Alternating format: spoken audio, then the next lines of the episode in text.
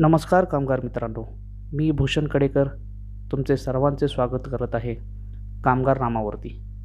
आज दिनांक अठ्ठावीस एप्रिल दोन हजार एकवीस रोजीच्या कामगार जगतातील काही महत्त्वपूर्ण घडामोडी यांचा आढावा आपण घेऊयात.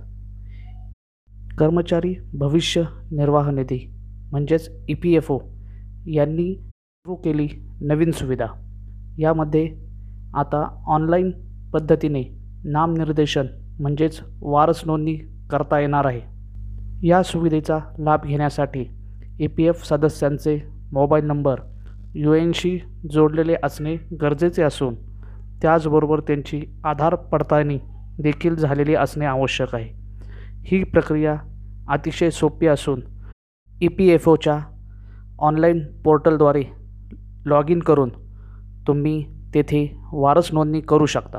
आता पाहूयात पुढील बातमी. शिरोळ तालुक्यातील श्रीदत्त सहकारी साखर कारखाना येथील काम करत असताना तीन कामगारांचा मृत्यू झाला.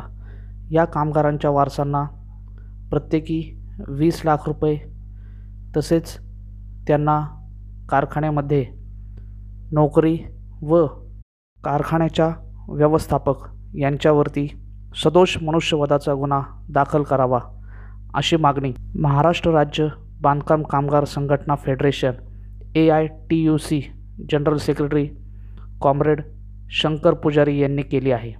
आता जाऊयात पुढील बातमीकडे.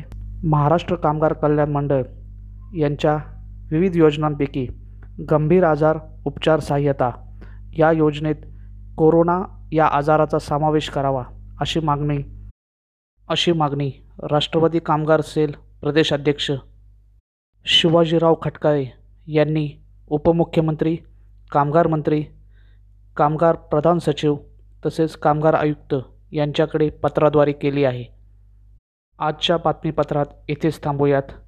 विविध कामगारविषयक घडामोडी यांचा आढावा घेण्यासाठी तुम्ही W W dot Kamgarnama dot com या वेबसाईटवरती देखील सर्व कामगारविषयक बातम्या पाहू शकता.